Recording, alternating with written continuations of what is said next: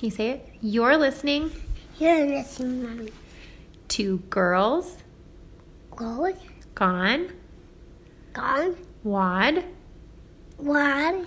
podcast.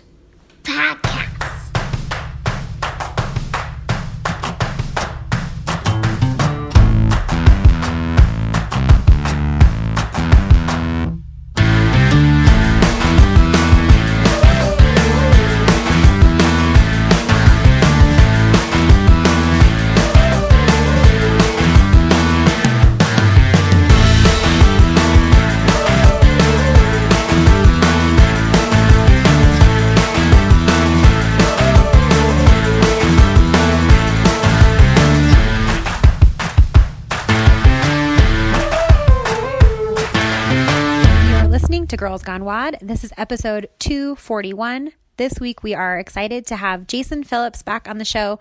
Jason was first on the podcast on episode 186, so I would highly recommend listening to that episode if you haven't heard it. Uh, we go into a lot of detail with Jason in that episode about his story and how he got to where he is now. Um, Jason has done it all from um, being a, a cover model to a professional athlete. Um, his journey started when he battled anorexia um, during his time doing modeling. And since then, he has dedicated his life to coaching people through nutrition. Uh, he is the founder of N3 Nutrition and um, works with folks with macros and just all different sorts of ways helping people achieve their goals through different nutritional pathways.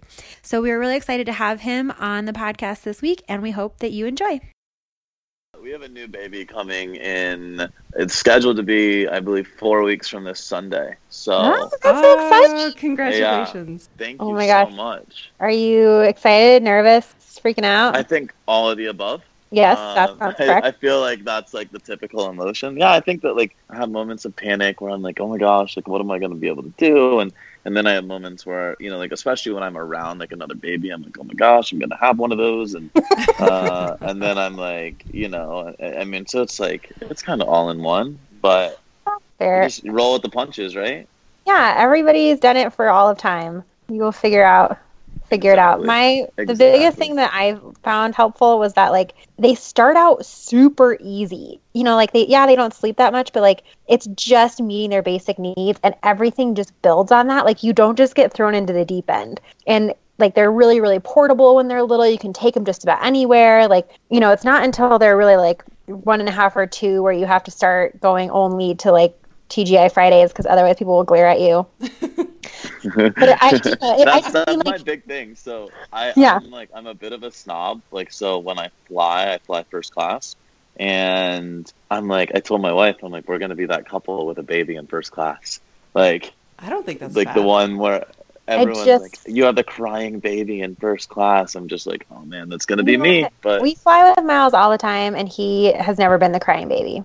Oh good. It's not as bad as you think it is. Like I, I, I will can attest, unless you have like a colicky baby or something. But like right. you'll figure it out. And I think like it's. I just remember feeling like I there's no way that like the way I've described it to people of like how do you just you know how do you explain to someone who's about to have a baby what it's going to be like? It's like it's like trying to explain color to someone who's colorblind.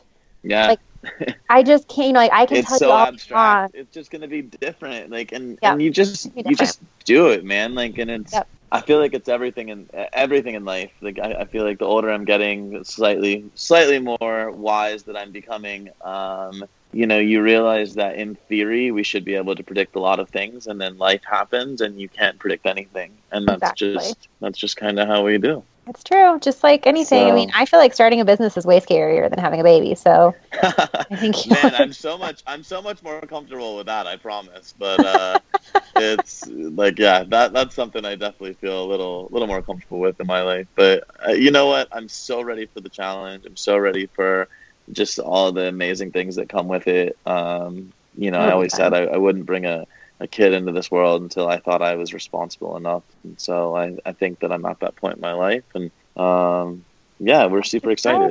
Do you know what you're having? We don't, so we're we're Oh my waiting gosh. Yeah. Good for you. I could never Yeah. have. I have a lot of friends who waited, and I envy them. But like, I I needed to know.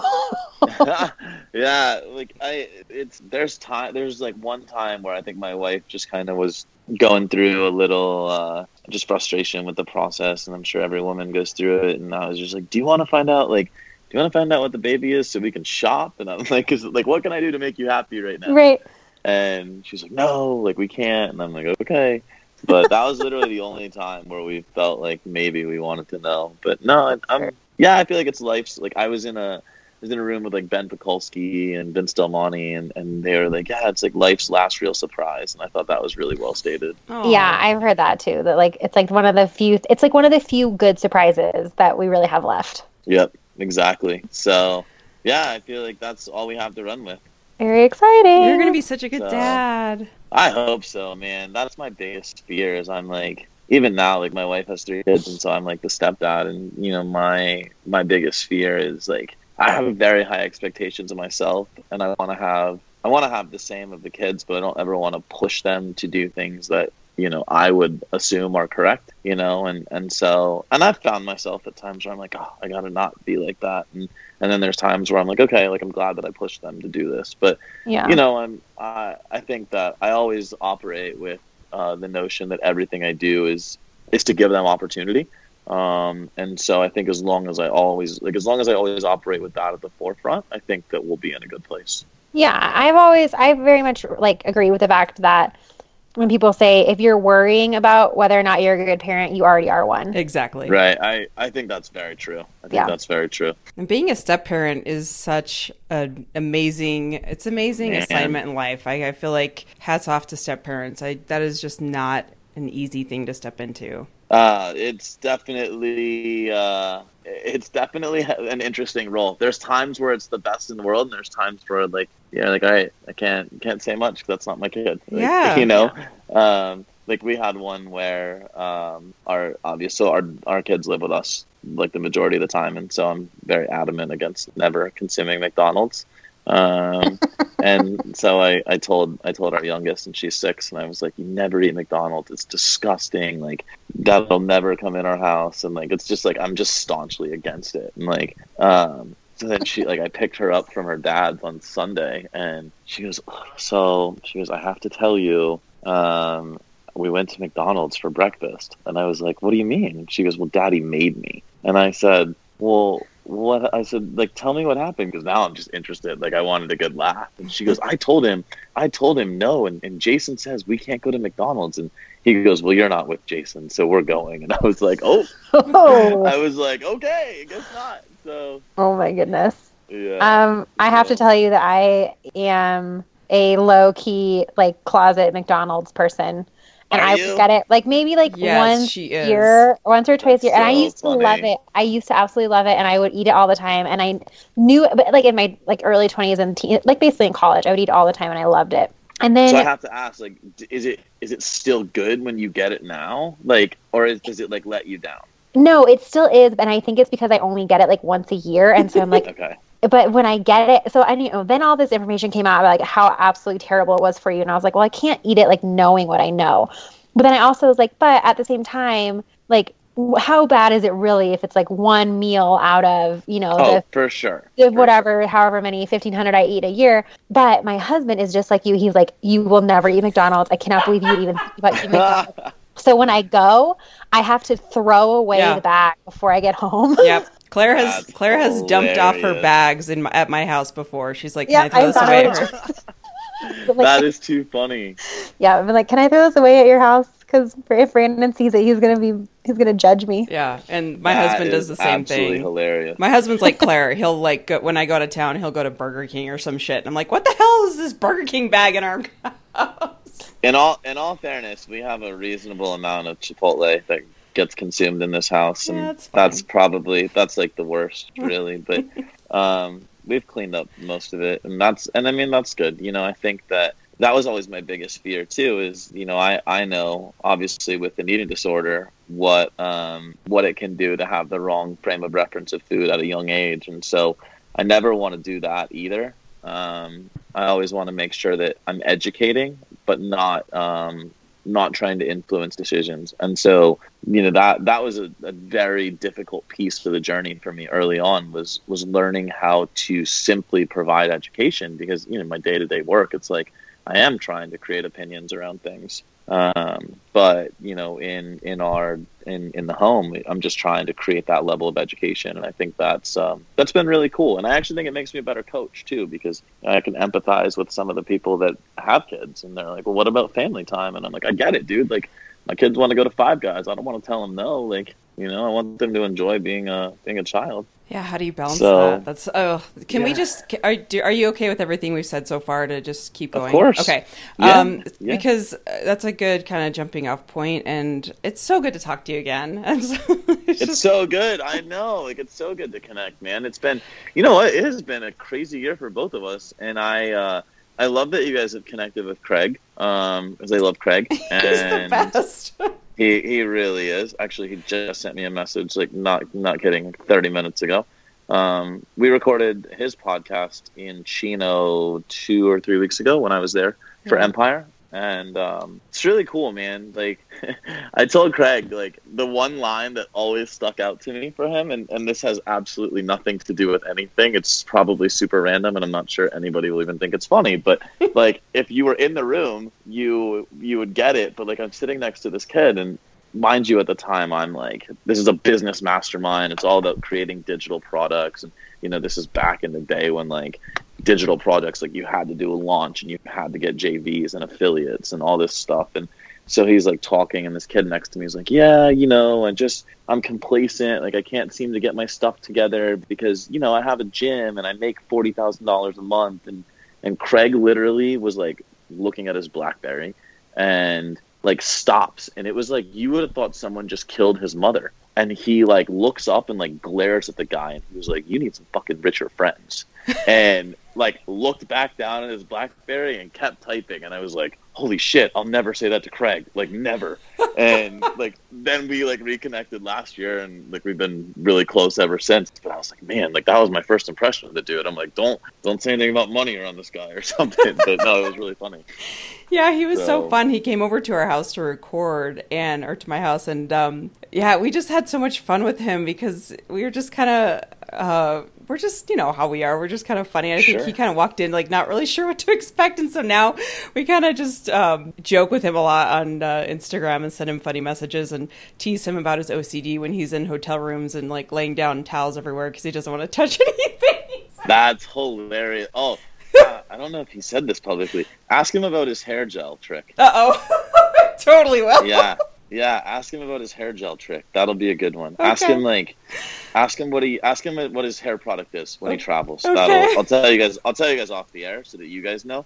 But like when we're so I, I can't put his secret out there in- Yeah. in, public. But Okay, it's I'm- it's hilarious. Like he told me at Perfect Life Workshop, and I was like, really? Yeah, it's pretty funny. He's just so great. He's so fun to joke with because he's just I, He I, is. I don't know. He just cracks me up. So anyway, yeah, it's a small world. It's so fun that we're all kind of connecting that way. And It is. um, it is. I was listening to you. Well, I heard your second interview on Mind Pump, which is why I reached out to you again. I was like, I need to talk Sure. to Jason again. And um, I was re-listening to it again today, just to I don't know, just get your voice in my head. And Yeah. um, so the the thing that I wanted to start with was uh, Claire and I have like in the past year, you've probably seen us talk so much about. I guess diet culture and how women are really, I don't know, just um, it can be very negative. And so having you back on, there was a part of me that's like, oh my gosh, am I being a hypocrite because we're talking about nutrition? But I'm like, no, Jason really encompasses so much more than just nutrition. So I wanted to just start with that. Is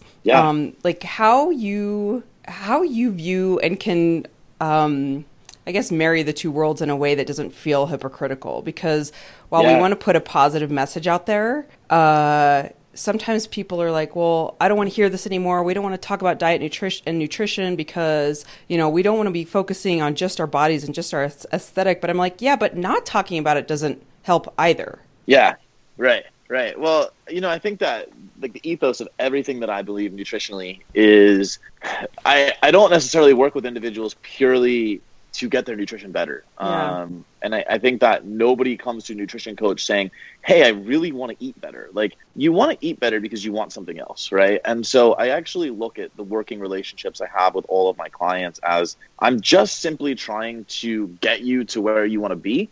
The vehicle that you have chosen for me to help you with is the nutrition, right?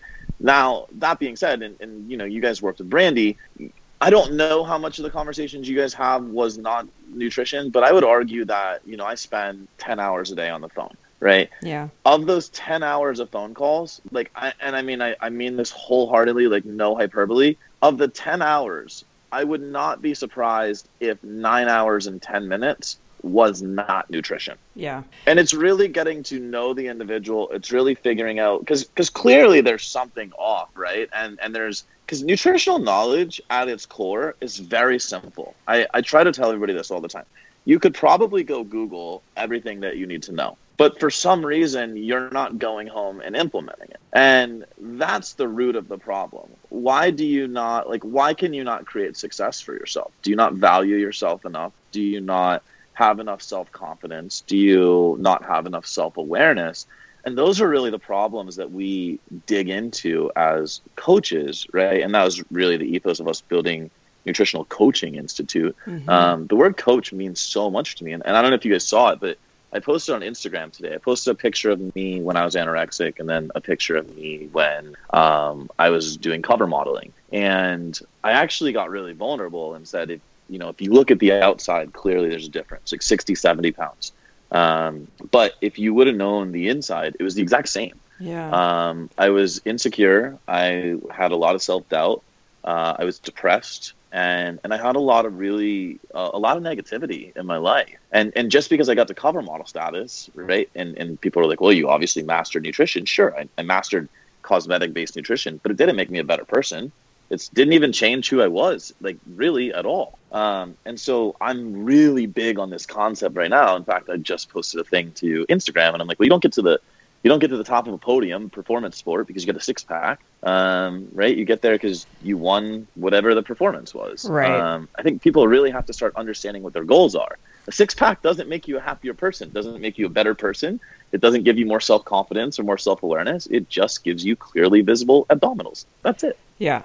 Very, very visible abdominals, and Yeah. uh, you're so right on. Like when I and I, um, when I was going through working with you and Brandy, I didn't really, I didn't talk about it at all because I just wasn't in a place to talk about it. I was kind of in that place where I was like, I just don't want to. Um, at the time, I felt like we were talking so much about diet nutrition that I didn't want to be like that's just another piece of diet nutrition I was doing. So I was like, I just don't want to talk about this Yep. right now. But Yep. yeah, like working with Brandy, like anytime I wanted to go to that place of um, really making about food and rigidity, she was completely like, nope, we're not talking about that. I mean, she didn't outright say that, but I could tell she was very much diverting the conversation to something that was like, you feel really good and you look very strong. And even now I'll reach out to her and kind of have a conversation just like, you know, this really helped me. And, and the thing about it too, Jason, is like hindsight is 2020. And a lot of times Oh, yeah. when you're in it, you just are so focused on the wrong things. And so um, I imagine that's just really something that you have to work on a lot too with your clients. But um, anyway, I just wanted to to kind of break that out first and foremost because I know a lot of the listeners um, that there might be some conflict of like, why are you guys talking about this again? But um, I just think it's important well i think it's yeah, go ahead. I think it's rad. Well, I think it's rad that like there can be so many different contextual pieces because I think so many people have this this notion that if you're gonna start placing an emphasis on your nutrition, then that must mean that you want to get leaner. And that's literally like myopically how I think we as a culture That's exactly right. begin viewed viewing nutrition and and that's not the case at all i mean you know if, if you look at like what we promote we you know we talk largely about this triangle of awareness and that's the whole like you know performance aesthetics life thing but there's so many reasons that you should i mean you know we touched earlier like i'm having a baby like Yep. i'm focusing on my wife's nutrition to make sure that the pregnancy goes smoothly and that we have a happy baby um, you know we focus on the kids nutrition so that they have really good relationships with food and understand food growing up not that we're making choices for them because i would never do that with our kids but education is is massively important and so i think that you know one of the things as, as a thought leader in the space that i'm really passionate about right now is trying to get people away from the myopic view that that emphasis on nutrition equals emphasis on body composition because it doesn't have to, nor should it always.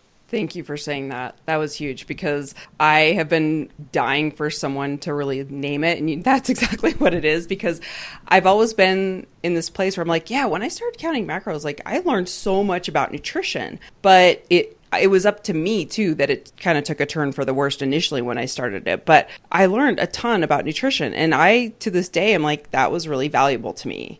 And Absolutely. and so I think the the culture of it that Claire and I also want to talk a lot about, just you know, an ongoing conversation for people because I know there's a lot of people, um, you know, look looking to improve their health, but how Yes. we, we get this question all the time. It's like, well, how do I focus on improving my health, but also loving my body? And I think a lot of women, well, I'm men too, struggle with that. Like, I think Yeah, that's the dude. Oh, yeah. you know that's what? I think that's like the biggest Samantha thing, the biggest question. Sorry? Do you guys know Samantha Skelly? no, Nope. Okay, so I'm a huge fan of hers, and she had me on her podcast recently, and she's really big into that. And she was like blown away to hear how much, like, how prevalent I thought male eating disorders were. Um, and I, I think that men have a very negative relationship with their body image, as almost on the same level as females. Um, and I just think it's, it's rarely talked about. But no, I think that what you brought up is absolutely appropriate and and 100% spot on. I think that is kind of the biggest question we get is like, okay, this is all great. You know, it's not just about eating is not just about what you look like or like, you know, it's you can move you need to move away from we always talk about moving away from that transactional relationship of like food is not a transactional relationship with exercise. And the biggest question we get is, okay, but how do you do that? Like, where do you even begin? Because that transactional relationship is so ingrained in people Yeah. that you have to earn your food or you have to punish yourself for eating or whatever that is. Like, how how do you start to evolve away from that mindset? Like, what would you tell people? Well, I think that, I, and again, it's something I've really started getting big on lately because I've seen, I've literally seen that in the thousands of clients that we've been fortunate enough to work with. Is you know, there's this massive prevalence in society that all the emphasis on on ourselves is on our physical selves. And so the definition that we have created of ourselves is well, short or tall, or fat or skinny, or muscular or um, you know lean, or like whatever. And, and so like when you ask somebody to describe themselves, the first thing they say is all of their physical stats, and, and you actually don't get anything other than that. Well, that's very misplaced. You know, I'm more than Jason Phillips, 5'9", 190 pounds, eight percent body fat. Right? Like I'm Jason Phillips, the husband, the father, um, the friend, the leader, um, the thought leader, the educator, um, right? All of those things that really supersede any of the physical. Yet, for some reason, we have all created this definition of ourselves as being physical selves. Um, and so I'm really trying to get the conversation to become much more than simply the physical self. Now, again, as somebody that's been eating disordered, I get it. There's always uh, we live in a culture where vanity is at a premium. You know, you scroll through Instagram and you've got a hundred butts in your face, or you've got dudes with abs. Um, you know, and, and that's that's just the vanity of the culture that we live in, and that's that's acceptable, and I get it. Like it's okay to it's okay to want to show off our hard work, but um, as soon as we start using food as a reward system, um, or as soon as we start basing ourselves purely off our physical being, um, that's really when the issue arises, and we actually have to start taking the conversation immediately outside of those things and identifying other areas of our lives where we feel empowered um, and and that's those are exercises that we you know we walk our clients through How would you say? Because I really want to touch on this, and I don't want to breeze over it because um, I I think we talked about it a little bit on the last episode. Which, by the way, listeners, uh, you were Jason was on episode 186. If you want to listen to our first interview with him, but uh, males and eating disorders, and how do you feel that they present in males? And um, by that I mean for women, I think a lot of it is just restriction and um, insecurities that are pretty I, I don't want to say standard but they all kind of look the same as far as like well i just want to look good i want to get into a smaller pair of whatever. Um, how do you think it presents in males or what you see? So the the most familiarity i have with it is in the ind- is like in the fitness industry itself. And so you know when i kind of made it as a fitness model i um, i started meeting all the other fitness models and hearing the stories. So many of us were you know very small we were very insecure and or some of them were overweight but you kind of go from this uh anorexia type mindset where you know so many of us wanted to be lean um, and so we just didn't eat and, and i clinically was anorexic um, you know to this bigorexia um, but the truth is in the underlying um, the underlying i guess like condition is that we're never good enough. And and so here i am you know goodness what am i? I'm 33 i'm almost 15 years removed from the eating disorder um, I, I can honestly take a step back, look at it from a 10,000 foot view, and tell you that it was never self acceptance. Like, we never thought we were good enough for Mhm. anything. Mhm. Um, and we based that purely off of what we had to offer physically. Um, and so now, you know, you talk about males that abuse steroids. That's a form of an eating disorder or a body image disorder. Um, you know, you talk about um, guys that um, I, I call it exercise bulimia. I don't know if that's clinical, but you see guys where they're like, well, I had pizza last night, so I'm going to wake up today and I'm going to do that hour of cardio. Um, you know, I get clients that ask me that all the time. Well, do I need to do extra cardio? Well, that's just that's basically just creating a vicious feedback loop internally. Right. That now every time you deviate from quote unquote dietary protocol, that you actually have to punish yourself or quote unquote make up for it. That's a terrible mindset to get into. Yeah. Um, and so, but but in terms of how do guys present, it's it's that transition where it, it was an anorexic, uh, very restrictive, to almost an abundance where well, I'm I'm still not enough. It's it's always not enough. In the beginning, it was not enough leanness. Now it's not enough muscle. Um, or not enough performance, right? Like in the CrossFit space, we see a lot of guys that are like, well, I'm just going to train two or three times so I can beat so and so um, and and so it's always it's always I'm never enough, and it's this really negative definition of self. So, uh, and I would argue, I think there's a probably a lot of body dysmorphia uh, initially coming to you. Where do you, how do you transition people to see? Well, I guess define their goals in a way that's a little healthier, as opposed to, well, I want to change my diet so I can get lean, because that really shouldn't be the goal. Yeah, so I'm really careful. I mean, one of the first exercises that I do with all of my clients now is really trying to understand what they truly want. Um, and so I'm notorious for if you come to me and you say, I want to be super shredded, um, I'm also going to educate you about the statements that you're also making, but maybe not consciously making. Mm-hmm. And so if you come to me and you say, I want to be shredded, I'm saying, okay, great. Like, let me just inform you that comes with a calorie deficit. When you're in a calorie deficit, that implies inadequate recovery. When you're not recovering adequately, that probably means you're not going to perform at your peak. Um, and we're having this conversation, what is it, June 22nd or Jan- January 22nd? Um, you know, that's right before the open. So if you're trying to get really shredded right now, you're not recovering adequately. That means you're not going to perform your best. That means it may not be your best open. Um, are you cool with that? Right. And if you're cool with that, like my job is to take you where you want to go. Yeah. Um, but if you're not cool with that, then hey, like we need to restructure your goals, or we need to, um, you know, maybe we need to reperiodize your goals. You know, maybe you want the best performance in the next two months, and then you want to get lean. Well, that's cool. Like that fits into what we would call nutritional periodization. But I think a lot of people are are miseducated, thinking that well, you know, performance and aesthetics are, are one thing, and they're not. They're two very different subsets of goals that come with two very different subsets of requirements. And you know, um, obviously, when you say that you want the absolute of one, you're you're absolutely have to sacrifice on the other. So the people that are the, I would say maybe the two percent that are just constantly shredded looking, Yeah. and people are kind of using that as a benchmark um, to be like, Yeah. well, so and so can do it, and they're happy, and they're kind of like, you Yeah. know, quote, I don't know if they're bragging or whatever. They're just like, ah, I had this great meal, and look how shredded I still am.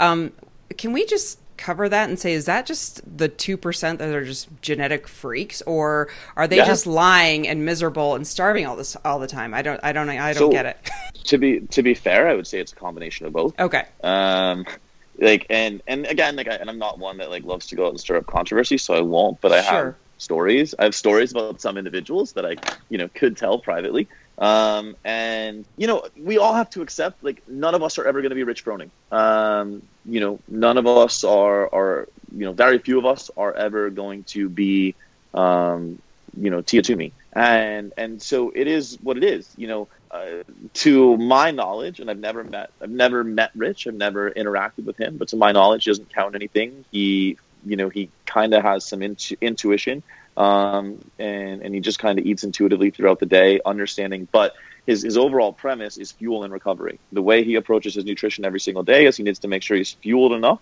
um, for the workouts he's going to do, and that he at the end of the day has recovered from those workout pieces. And I think that's very apropos for an athlete. Um, you know, I can say obviously if I were to work with him, I would love to wrap my head around quantity so I had data moving forward so I could like ensure with accuracy just because I'm neurotic like that. Yeah. Like I want to say like, hey man, like when we go to the games, I know for a fact that like we gave you 800 grams, like you're ready. Um, but you know that's just my neuroses. Uh, but I would say like what he does is, is completely okay. But you know if um, you know everyone knows the example from last year. You know there were certain certain females that I think played the body comp game, and I think it bit them in the butt. Mhm. Um, and and I actually think that there's you know certain um, camps promoting body comp first prior to performance, and I highly disagree with that. Um, I don't you know I don't think that you have to be a certain body composition to, to perform well in CrossFit. In fact, Mat Fraser is maybe, and, and again I, I haven't racked my brain, but he might be the least lean male at the CrossFit Games, and he destroys it. Yeah. Um, you know, I, I think that again, it's just it's really a fundamental misunderstanding of body fat set point um, and and what happens physiologically speaking as you navigate away from body fat body fat set point. Um, you know, but uh, again, the, the desire for vanity. uh, Listen, these girls are being given very tiny clothing by Reebok, right? Right. So they got to look good in that, and I get it. Like you're on a world stage, like you want to look good. Like no, no issues with that. But I think a good coach educates you as to why you may or may not look that way. Um, and I have some really good examples of, of people like. Uh, I'll use Carleen Mathews as an example. You know, when her and I first started working together, I said, "Hey, listen, at competition time, might take your abs from you." Um, and I said, "But uh, I promise you, after the competition, we go through a recovery phase, I'll give you your abs back." And you know, she laughed about it, and, and we've had those conversations. But I can tell you that she's always put her trust in my hands when physically she maybe didn't like what she saw, but her performance was always at the highest it's ever been. Yeah. Um, and I'm really excited about what we'll achieve together this year. It's so, and I want to be clear too because I said something earlier that I'm like, oh, I hope I didn't sound mean, but you know, when I say like genetic freaks, I'm just saying, you know, people that have like insane muscle mass that don't really need to. There's, there's Just, you know what I mean? Like I, I, I have full respect for everyone's bodies, so I don't want me to like bash anyone at all. But I- there's there's yeah. a there's a one percent in everything. Yeah. I mean, like you know, we, we could identify. I mean, Tom Brady is 41 years old and just made like a ridiculous comeback against the Jaguars yesterday, right? Like, um, you know, LeBron James is supposedly at the age where he's supposed to be past his peak, but he's having his best career, or he's having his best year ever. Right. I mean, there's a one percent in everything we do, and genetically, they're going to get away with stuff. So I think that the quote then becomes: you don't always get results because of what you do; you get results in spite of what you do. Yeah. Um, and I think that we sometimes have to take a step back and look at that. Like we can't just because so and so does it doesn't mean that was what gave them the ability to perform at their high level. Like they were probably born with that. right. Um, you know, we got to we got to stay in our own lane. We got to worry about ourselves. We absolutely need to stay in our own lane. And so I just want to ask too, because you brought up about you know giving her her abs back after after she Yeah. uh, competes. And Camille LeBlanc Bazinet has been posting here and there about her. She calls it her power pouch, which part of me love is like, oh girl, you just you you know we don't need to like label the things on our bodies. I'm very I- particular I about with that. But I I mean it's it's there, and she she puts it out there, so you know that's her thing, and I appreciate that. But um, I also am kind of like I, I just it makes me sad in a way that we have to di- we have to explain why we have Yeah. extra body fat on our stomach and she's an amazing performer like that just makes me so Yep. sad I get why she's saying it because the culture has moved in such a way that it's like everyone's just so shredded well I shouldn't say everyone but a lot of the women who are competing at that level I guess last year, you know, it kind of swung that way. Maybe we'll see it swing the other way this year um, with some proper education. But the fact that she's got to put that out there, I just, I was like, oh, Camille, you're you're perfect, and you were Which, a Yeah. hard worker, yeah, and, and, and by the way, she still has a visible six pack. yeah, She does. And I'm like, Yeah. it may not be like shredded and vascular, but she has visible abdominal. yeah, Yeah. It's just like, oh my god,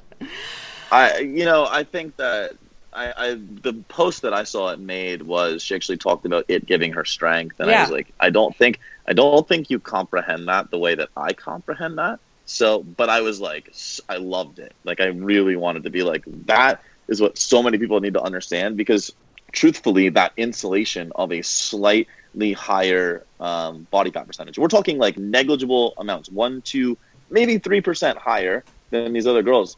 But remember, you know, fat carries with it hormone, Um, and actually having an appropriate amount of body fat means that your hormones are probably at the proper ratios and that you probably have adequate levels of hormones in your body, meaning that you can now recover at the appropriate levels. So, um, yes, it truly does give her her power, probably in more ways than she even realizes.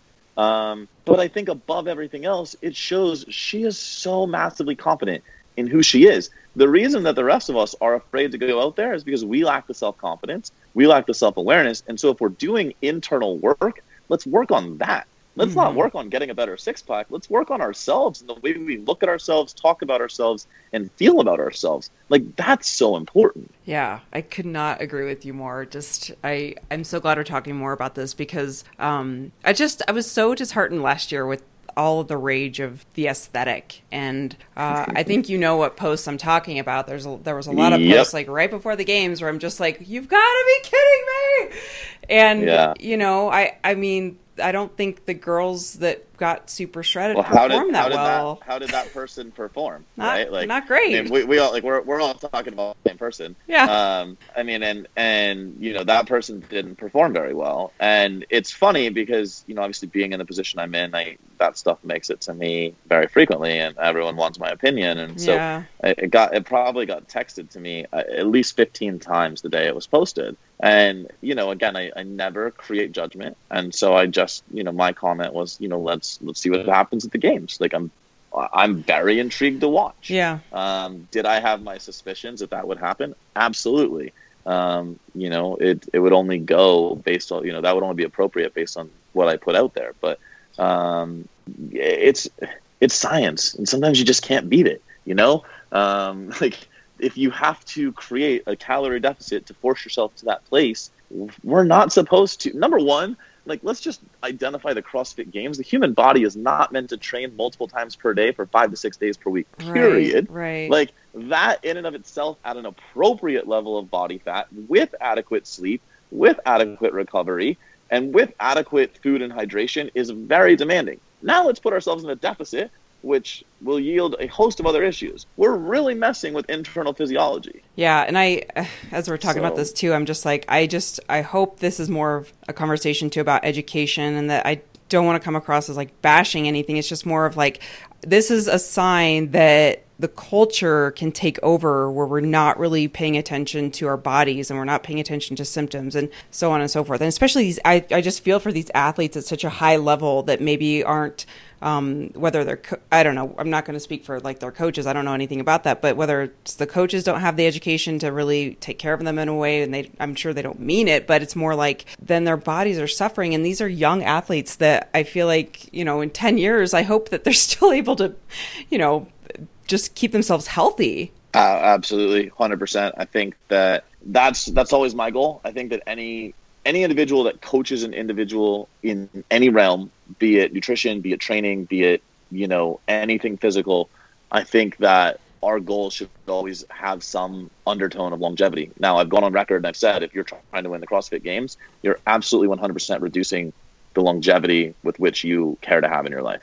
Like it, it just factually speaking, every high level athlete is going to have a shorter lifespan than he or she could have had if they did not undertake said activity. It, it's just it just comes down to stress on the body, um, and it's going to happen. Now that being said, our job is to minimize that, um, and our job is to maximize said individual. And I don't think that it, it's necessarily about like bashing certain things or certain people or certain goals. It's more just like setting that expectation of, okay, if this is what you want, then realistically, this is what you're going to have to do to get there. And these are the things you're going to have to sacrifice, whether that is literally years of your life down to, you know, the quality of life that you want to have with your friends and family for being able to eat what you want down to, you know, the, um, the abs that you want to see or, you know, or the reality or the realistic realisticness of having being able to maintain that forever and ever. And Yeah. just like what that's going to do to your body long term like with it hormones and everything. And, and i think you know what you're saying of like have that conversation conversation up front of like okay well if this is your goal. This is what that really means. I think that's so important because i think people go into it thinking like well all these high level athletes have it, all these people on Instagram have it, all of these, you know, whoever has it. That must mean that I should want that. And so I'm just going to go dive in head first and do whatever it takes to get there without taking a step back and saying, what's it really going to take? What's my life really going to look like when I get to that point? And is that really the life that I want versus like, is that just the body that I want? Yeah, well, I think it's I think it's two things. All right, I think one is is what we just talked about a couple of times is the definition of self as, as purely physical, um, and and allowing that to guide all of our thoughts and actions. And I think that's very misplaced. Um, you know, and and then again, number two, it's it's just not understanding or, or it's creating an environment of something that is very temporary. And so, you know, if we got to look like if, if the actions you're taking right now are going to cause a much worse reaction following this dietary phase, then what we're doing now is is really not appropriate. Um, you know, and so we hear people all the time, well, I got shredded in 12 weeks and then I was fatter in five weeks. Well, that's an issue. Like, and, and physiologically speaking, it's a very big issue. Um, but, you know, psychologically speaking, it's a huge issue. Um, and so I think that if you don't have a long term plan, um, it's like it's, it's periodization really at its purest form. But if you don't have a, a big picture and you're just operating uh, in small phases within that big picture, then I think that you're you're grossly misplaced. Can we switch gears a little bit because we're going to wrap up here Absolutely. soon? Is I I heard you talk a little bit, well, a lot of it on the Mind Pump show too about um, how paleo is not for CrossFitters, and I was like, what? um, which I think is it makes so much sense. Can you just talk a little bit about your theory behind that? Yeah, I mean, and, and I'll I'll be super honest. You know, I, I think that um, Robb Wolf has openly said this as well. So I don't Yeah. want to. Yeah. I don't want to say that I like. Now, in all fairness, like I was saying this before I heard Robb say it, so I don't want to be like I stole it from him. But at the same token, like I believe that this gentleman who is very well read and well spoken is also saying it. Um, so you know, it's it, it comes down to just really simple science. Is you know, paleo does not provide a lot of carbohydrate and and that's all well and good. And there's a lot of health benefits to minimizing starchy carbohydrate intake, um, from inflammation reduction, um, you know, to cognitive benefits. You know, when we're looking at longevity protocols, um, you know, I think that when I talked to you guys last year, I'm not sure. Uh, my father had just been diagnosed with cancer. I don't know if we talked about that. I don't think we Um, did. But okay, yeah, like my dad had just been diagnosed with, with prostate cancer. Um, and I actually put him on a paleo diet. Um, now my, my father's diet's atrocious. Um, and so sticking with it was very difficult, but cleaning up his habits, I definitely believe helped in his recovery. And, you know, God bless, he, he was able to overcome that and, and is now cancer free. Um, but you, you know, I think that when you look at the root of paleo, there's not a lot of starch. Well, when we look at the demands of CrossFit, it's glycolytic in nature, okay? Meaning it is fueled by the glycolytic pathway. Now, some proponents will begin arguing, well, it's, it's aerobic at its at its highest level, and I would agree. But when you start looking at scientific uh, evidence, aerobic metabolism also has some influence from carbohydrate. But more importantly, aerobic threshold, which is what every athlete ends up pushing in a workout, is purely fueled by carbohydrate. So when we're we're not taking in a lot of carbs and we're doing uh, exercise that demands carbohydrates, we're, we have no fuel, um, and that's bad. What's worse is we have no carbohydrates to facilitate recovery. And so when you're in a training environment, what happens? Uh, quick science lesson is you go in and cortisol elevates. Obviously, that allows proteins, fats, and carbs to mobilize as fuel.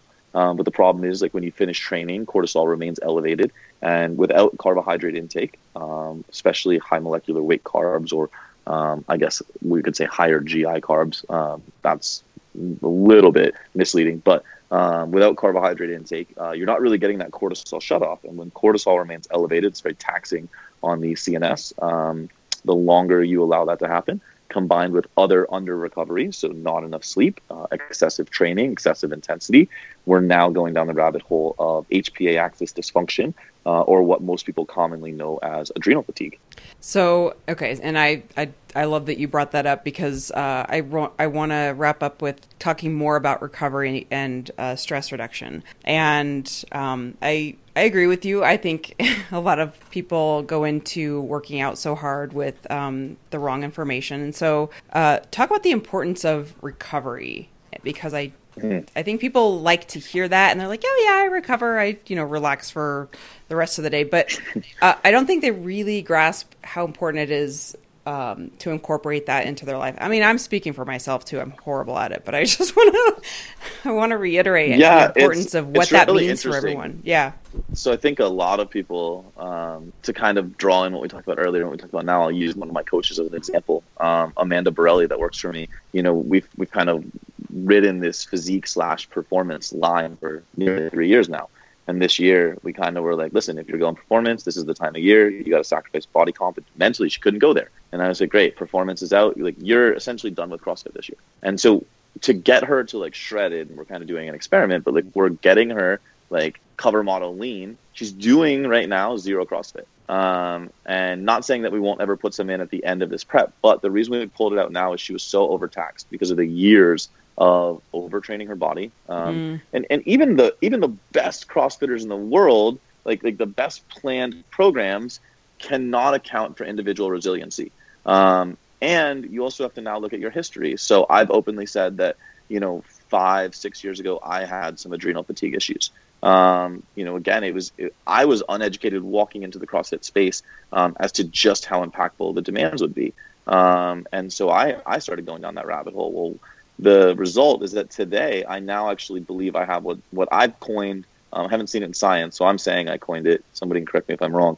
Um, but nervous system adaptation, and so we've talked about metabolic adaptations, but I believe that my nervous system is very limited by the fact that I was so overworked, overstressed that it actually remembers um, how impactful that stress was, and it will not allow me to take my nervous system to the highest level for any prolonged period of time. So I could be competitive in like one to two workouts, and then I would actually need like a week, week and a half to fully create a recovery environment.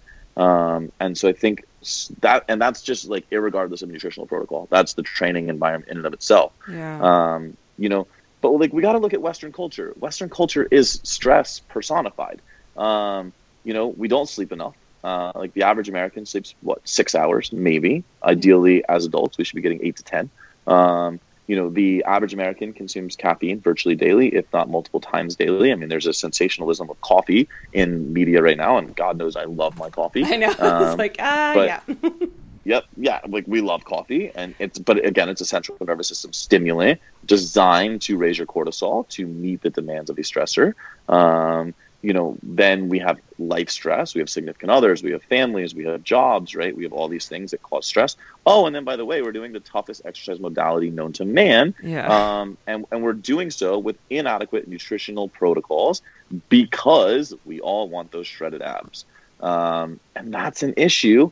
Um, unbeknownst to most people, that's the exact issue causing them not to have those abs. Yeah. Okay. So the thing that that comes up for me too is I'm like, well, I because I always wonder if I'm like, am I overstressing my body? Because I because working out feels good and being active feels good, but um, I don't feel stressed. So how are we uh, kind of immune to knowing what that feels like? Because we're just running, So- like we're just used to it. I actually meant to say this earlier. I'm glad you brought it back up. Um, so if you look at uh, if, if we looked at like FDN, um, Reed Davis's like course, and we looked at his adrenal fatigue chart, he has he classifies adrenal fatigue as stage one, stage two, stage three.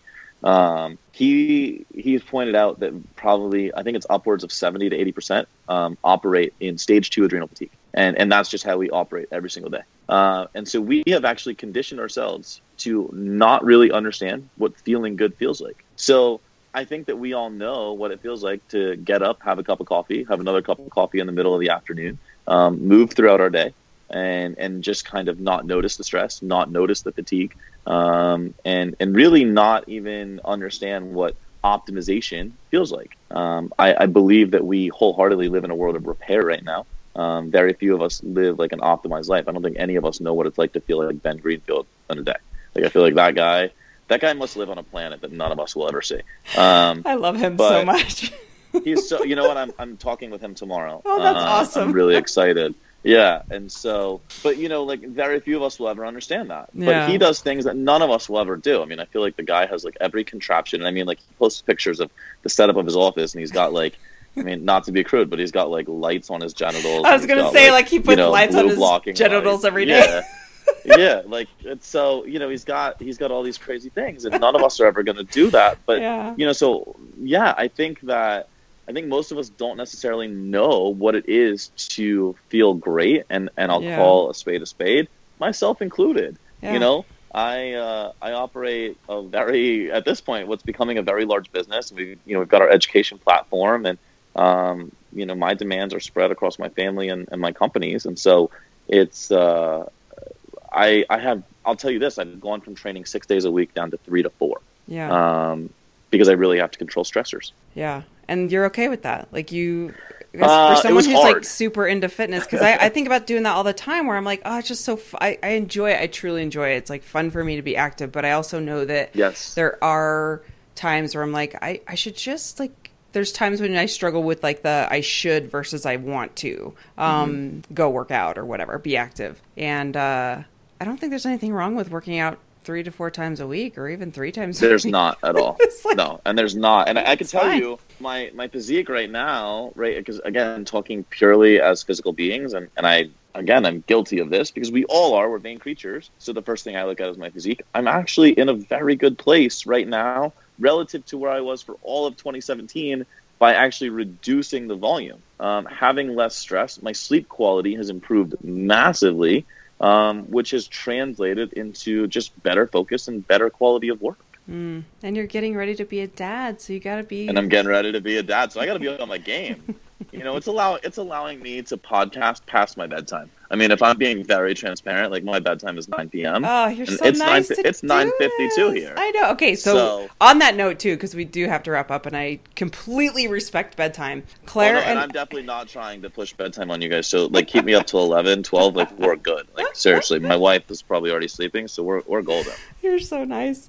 So Claire and I um, have done. Uh, we did this definition of health last year, and so I want to know if there's something that comes to mind for you when you think of your definition of health for you personally. This is a classic joy move. This End is really good. Last this is really good. question, And I, I can't say I've yeah, I can't say I've heard it, so I, I need a minute to, to think about it. Mm-hmm. Um, what what really comes to mind is the ability to truly love yourself. Um, I think that when I start thinking about health, I think about again. I, I always think of it as like the three headed monster or the three sides, of, you know, the three points of the triangle. And so I, I do believe that there's physical health, and so I think that if your internal physiology is off in any way, um, that starts affecting your brain serotonin levels, so you're not ever going to think of yourself maximally. Um, I think that if you know, from a longevity perspective, you're operating with a lot of inflammation. Um, again, I think that is negatively going. It's going to decrease cognitive function as well. Um, but then I think that if you're not able to fulfill the duties of your life, um, you feel inferior to several things, and so you don't love yourself. So I think that if you are able to look, feel, and operate on a day-to-day basis um, close to how you want to, you will be able to love yourself. And I think loving yourself, being self-confident, having self-awareness, stealing, stealing that from Gary Vee, is really the key to success in every endeavor. It's not an easy thing to do, though, Jason. It's not an easy. It's the thing hardest thing to do. do. It is. Listen, hey, let's, to be fair, that's why I have a job, right? Like, Yeah. it is. Uh, Yeah. If I'm being super honest, you know, and and so I talked with Ryan Michler today, um, and he owns Order of Man, and him and I talked about, you know, he started his business three years ago, and he's like, you know, I, I kind of started it, um, and he's like, you know, because this was really the culture I needed to be in to make myself better. Um, we as coaches, and I joke with my team all the time, we as coaches are coaches because we were so messed up. Now we have found our way through the weeds, but it doesn't mean we fully made our our, our way out. But we're able to lead everybody because we're further through the weeds than they are. Mhm. Um, I don't think that any of us will ever have mastered it when we go to the grave. Um, and you know, there's some very happy people out there that love themselves, but um, you know, I don't think that they necessarily have mastered the physical well-being piece that they could have. So I don't think that they're you know 100% in health. Um, but I would say that they've got a lot of it mastered, and, and I would say self-love can sometimes supersede that because uh, you know if I live 82 years well lived, that's better to me than 90 years depressed. Yeah. And I think a lot of it too, I think in a lot of professions, especially the helping professions, and I would consider what you do a helping profession as well, is that a lot of people will come to you with the idea of you have the answer, Jason, and I would like the answer. And what ends up happening is you present to someone that they have, I feel like with Star Wars right now, like you had the answer within you the whole time. is that we're just the mirror to kind of show you the way that you you know your body best, you know yourself the best, and we're just here to kind of reflect Amen. that back to you. Amen. I mean, I ask my clients sometimes, you know, openly and honestly, what do you think? Do you think you need to make a change this week? Because you know, again, they they live in that body twenty four seven. I get Yep. I get some pieces of physical data, um, you know, maybe every ten days, and and I get some phone calls, and you know, I'm I'm good at asking probing questions to get some physiology. But even from that, I don't know what that feels like inside of that set, right? Inside of that body, and so. Um, you know it's uh yeah we all we all do have the answers we just need some guidance there uh and that's why like i have people like craig ballantyne in my life because i need guidance in everything right i mean i've got i have coaches in everything i have an i have a nutrition coach i hired somebody on my staff um i have a training coach i have a business coach i have a life coach um you know i have coaches in every facet of my life because i'll never have mastered everything but i always want to be getting better Yeah. we got to have a show with you and Craig just because oh I boy, love like I you love- want it, you want like it's so. Here's what happens with Craig and I though. It's like intense. Um, because Craig is Craig is so intense, and I feel like when when we recorded his podcast, like him and I sat down next to each other, and I he was like, "All right, are you ready?" And I was like, "Yeah, let's go." And he goes, "All right, three, two, one, go." And he clicks it, and he's like, "I feel I feel like he had just like this stare on his face, like here we go, like you got to be so serious and ready to do this." And I was like, "Oh my god, dude! Like I'm so chill on podcasts, like." Just like let me let me get a drink or something, but no, he was like, yeah, which is like, why I think and- we and I had so mean, like, much we were- fun with him. Oh, and we were doing it like on a lunch break, and we were in Chino, and I had to drive to LA like right after that. oh man, it was it was awesome. But he uh like I think he actually just sent me an email, and he's like, "Can you post that link for me?" So I'll post it for him. But yeah. um, he's such a good dude, man. But you know, I mean, that's why I've got like him and Bedros and yeah. um, you know, that whole crew in my life. And, you know, I, I feel like a lot of us are a reflection of our network and, and not saying you have to have an influential network, but you need to have a network around you that's supportive, that you can talk to, that will, that will tell you what you need to hear, not what you want to hear. Um, you know, don't surround yourself with yes men, surround yourself with people that absolutely want to see you move forward, irregardless of your feelings at that moment. Um, and, you know, so I, I think that I, I'm very fortunate to have some awesome people in my life, and, and very fortunate to have an amazing team um, that that wants that not only for one another and for myself, but for our community. Um, that's that's such a blessing, man. I can't tell you how cool that is. Um, on, on the topic of Craig, I'm only saying this to you because he because I gave him a lot of shit when we were podcasting with him about like grammar and things. I need you to know that your regardless is not a word. Oh my god, I shit, I shit you not. The minute I said it, I almost stopped myself and said Craig would not approve. We were talking at we were talking at Empire, and he stopped me mid sentence. he did not. because apparently I use that. Oh, I shit you not. I use that word all the time. And he, like, I don't even know. I was saying something pretty important, and like, he literally goes, stopped me mid sentence. He goes, "Irregardless is not a word." and I was like, and like, he wasn't like, keep going, or like, it just got really silent. And I'm like, Oh okay, can I keep going, sir? Like, Daddy, can I go to the bathroom, please? Thank you. I Um, acknowledged. Take feedback received. Moving on. Yeah.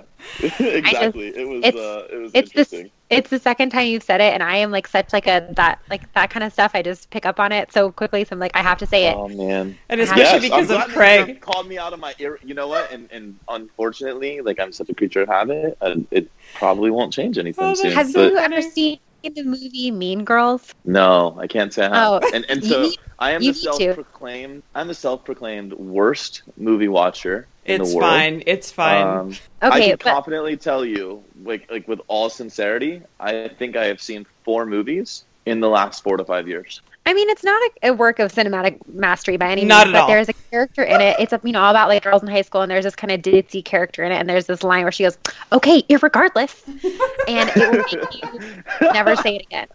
It will make you cringe. Maybe Yeah, I need to watch that, and it'll get out of my vocabulary. it totally You will. I'll, I'll send you just like the video clip. That is absolutely hilarious. Well, um, irregardless of what people think about me, I like to think that I'm a reasonable human being, irregardless of my use of the word irregardless. You're amazing, But, and I uh, think that we have to. I, next time we we record with Craig, we're just going to say that a lot and see if. Yes, well, please because the funny thing is, He like, will totally stop. it you. was. I, I hate. I feel like we've just been talking about Craig this whole time, but it was so great. Like when we interviewed him, Claire just Claire kept throwing these bombs at him, and he just didn't know what to do with her, and it was so fun to watch. Oh, that's great. That's so good. He needs that. He needs someone to keep him on his Oh, toes. So good. So okay, where Such can where can everyone find you, Jason? So then, so exciting because it's different than last year. I know. Um, so we, so we actually uh, we rebranded. Uh, but I, it's kind of cool because the whole podcast we just talked about, you know, this this shift in in the way I really view things to this uh, kind of triangle of awareness piece. And so we actually, uh, the name of our company is now In Three Nutrition, IN three, um, and it actually stands for nutrition in performance, in aesthetics, and in life. Um, so the three things that we actually touched on tonight. Um, so you can go to in3nutrition.com. That's the that's the blog site. Uh, the other piece is I'm super excited. We didn't get to talk about it this time, um, but we launched the Nutritional Coaching Institute, and so I believe that fundamentally right, right now there's a lot of educational resources for nutrition uh, coaches or nutritionists um, out there. But I don't believe anyone's really teaching application. And so you go to these institutions or you take them online and you learn all this really amazing knowledge, but then you sign up a client and you're like, oh my God, it's not what they said it would be. And Mrs. Jones is has a daily energy expenditure of 2,300 calories. So theoretically, she should have 1,800 to 2,000 calories for fat loss. But holy shit, she's only eating 800 calories and she's gaining weight. What do I do? Um, and and those are the things that we touch on. Um, you know, we, we actually are bridging the gap from knowledge to application uh, within that setting. And so super excited about that. So if anyone's interested in that piece, it's uh, NCI certifications.com, the Nutritional Coaching Institute. Thank you for staying up late and talking to us. This was so much fun. It's always a pleasure. It is my pleasure. I absolutely love hearing from you ladies. I love, um, regardless of it being late here, I love having uh, late night conversations. So it is, it's always my pleasure. And you, good luck being a dad. We're so excited to hear the news. Oh man, it'll be all over social. It, Yeah. uh, so our our due date is March fourth, but we have planned. So we're officially 39 weeks on the 25th, and so we're planning to have my wife induced on the 25th. Ah, So if not before February 25th, we will have a baby on February 25th, and the world will know baby Phillips is a boy or girl. Oh, well, good luck. I'm so excited for you. There's so many cool things happening in your you. life. Yeah, you know what, man? Life is life is so good. Life is amazing. It's what we make it, and I just I'm I'm blessed. Like I get to I get to interact with cool people like you. Oh, That's it. you. That's all I need. Thank you, Jason.